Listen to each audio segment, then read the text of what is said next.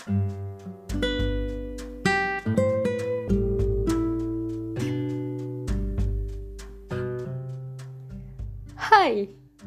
selamat datang di Book Talks.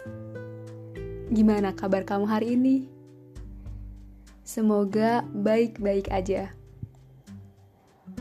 Di episode kali ini, aku mau ngobrolin sebuah buku yang berjudul Map of the Soul Persona.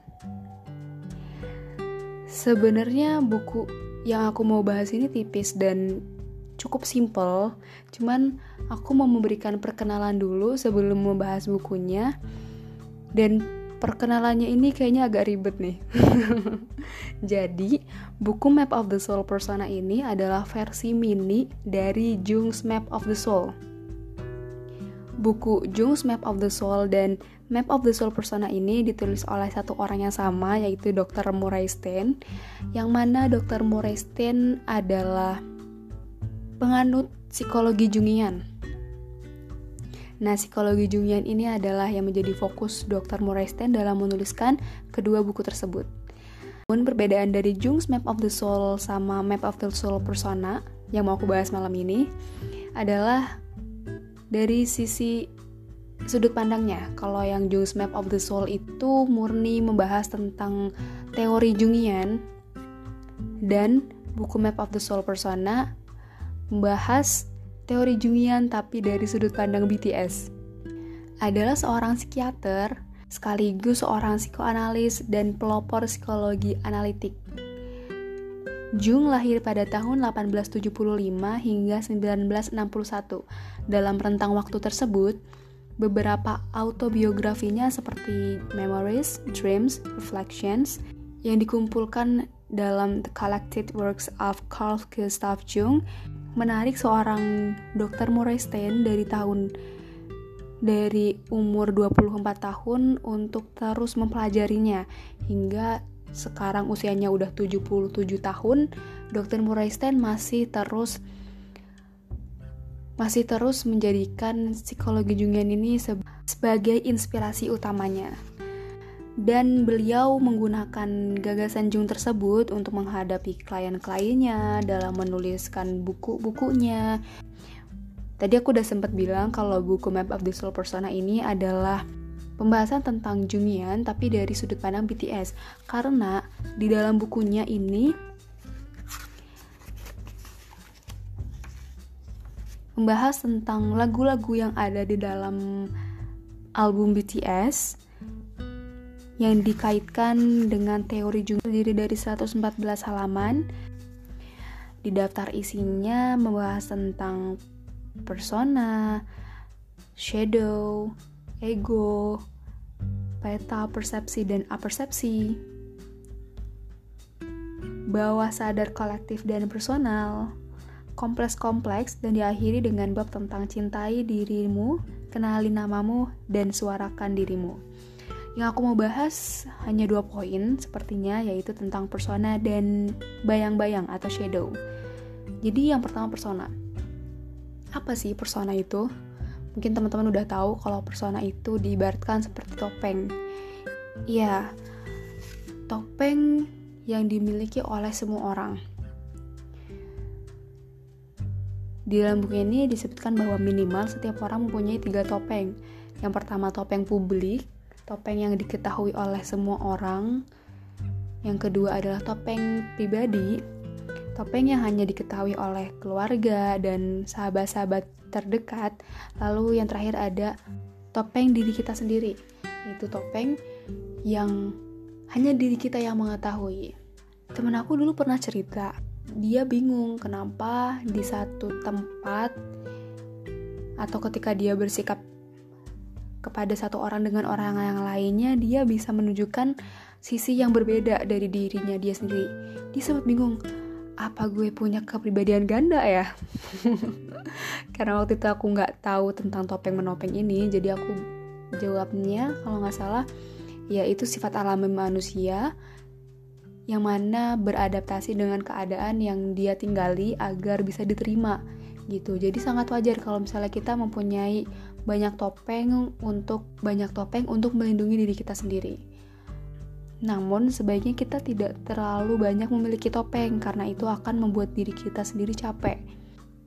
Memiliki beberapa topeng dianjurkan jika kasusnya seperti ini. Misalkan ada seorang dokter yang di tempat kerjanya dia harus memakai topeng dokter dan ketika dia pulang ke rumah dia harus melepaskan topeng dokter tersebut digantikan dengan topeng sosok ayah dan sosok suami. Karena kalau misalnya dia masih pakai topeng dokter yang dia harus tegas sama perawatnya dia harus menggunakan bahasa-bahasa kedokterannya itu akan tidak hangat jika dia tetap terapkan di lingkungan rumahnya gitu jadi sama sih kayak istilah mudahnya men bisa menempatkan diri kita sesuai tempatnya gitu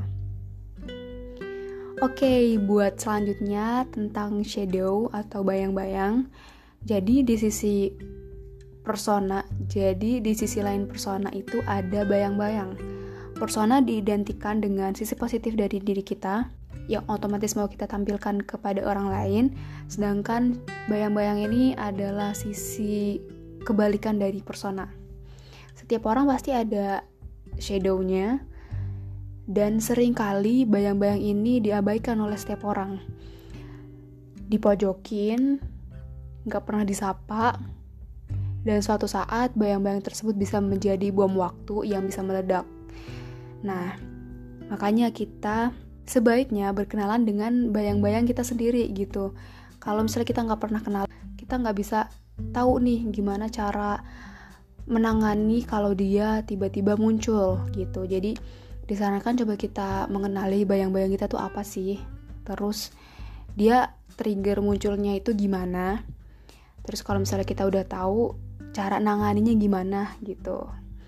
Kalau misalnya kita nggak pernah peduliin sisi yang satu ini otomatis bakal tidak baik untuk diri kita ke depannya gitu. Map of the Soul ini panjang sekali sebenarnya pembahasannya dan masih banyak aspek yang bisa dikulik. Map of the Soul ini, Map of the Soul atau peta jiwa ini sebenarnya bisa menjadi suatu alat untuk kita menemukan jiwa kita sendiri karena itu bisa dicari. Kita bisa mengetahui jiwa kita dengan kita mencoba untuk mencari tahunya. Kalau kita selalu abai kita nggak mau tahu lebih lanjut kita nggak mau kenalan lebih dalam kita nggak bakal tahu kita tuh sebenarnya gimana gitu. Nah Jung's Map of the Soul itu bisa menjadi salah satu bantuan untuk kita mencari peta jiwa kita sendiri.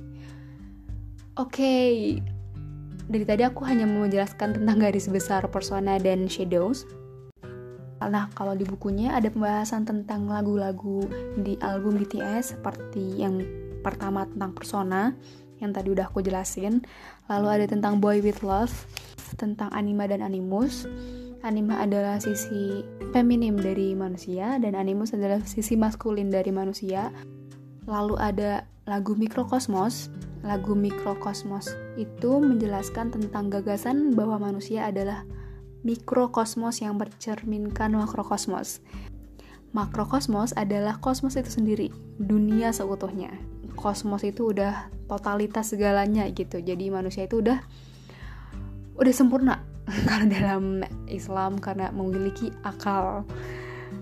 Selanjutnya ada tentang Make It Right.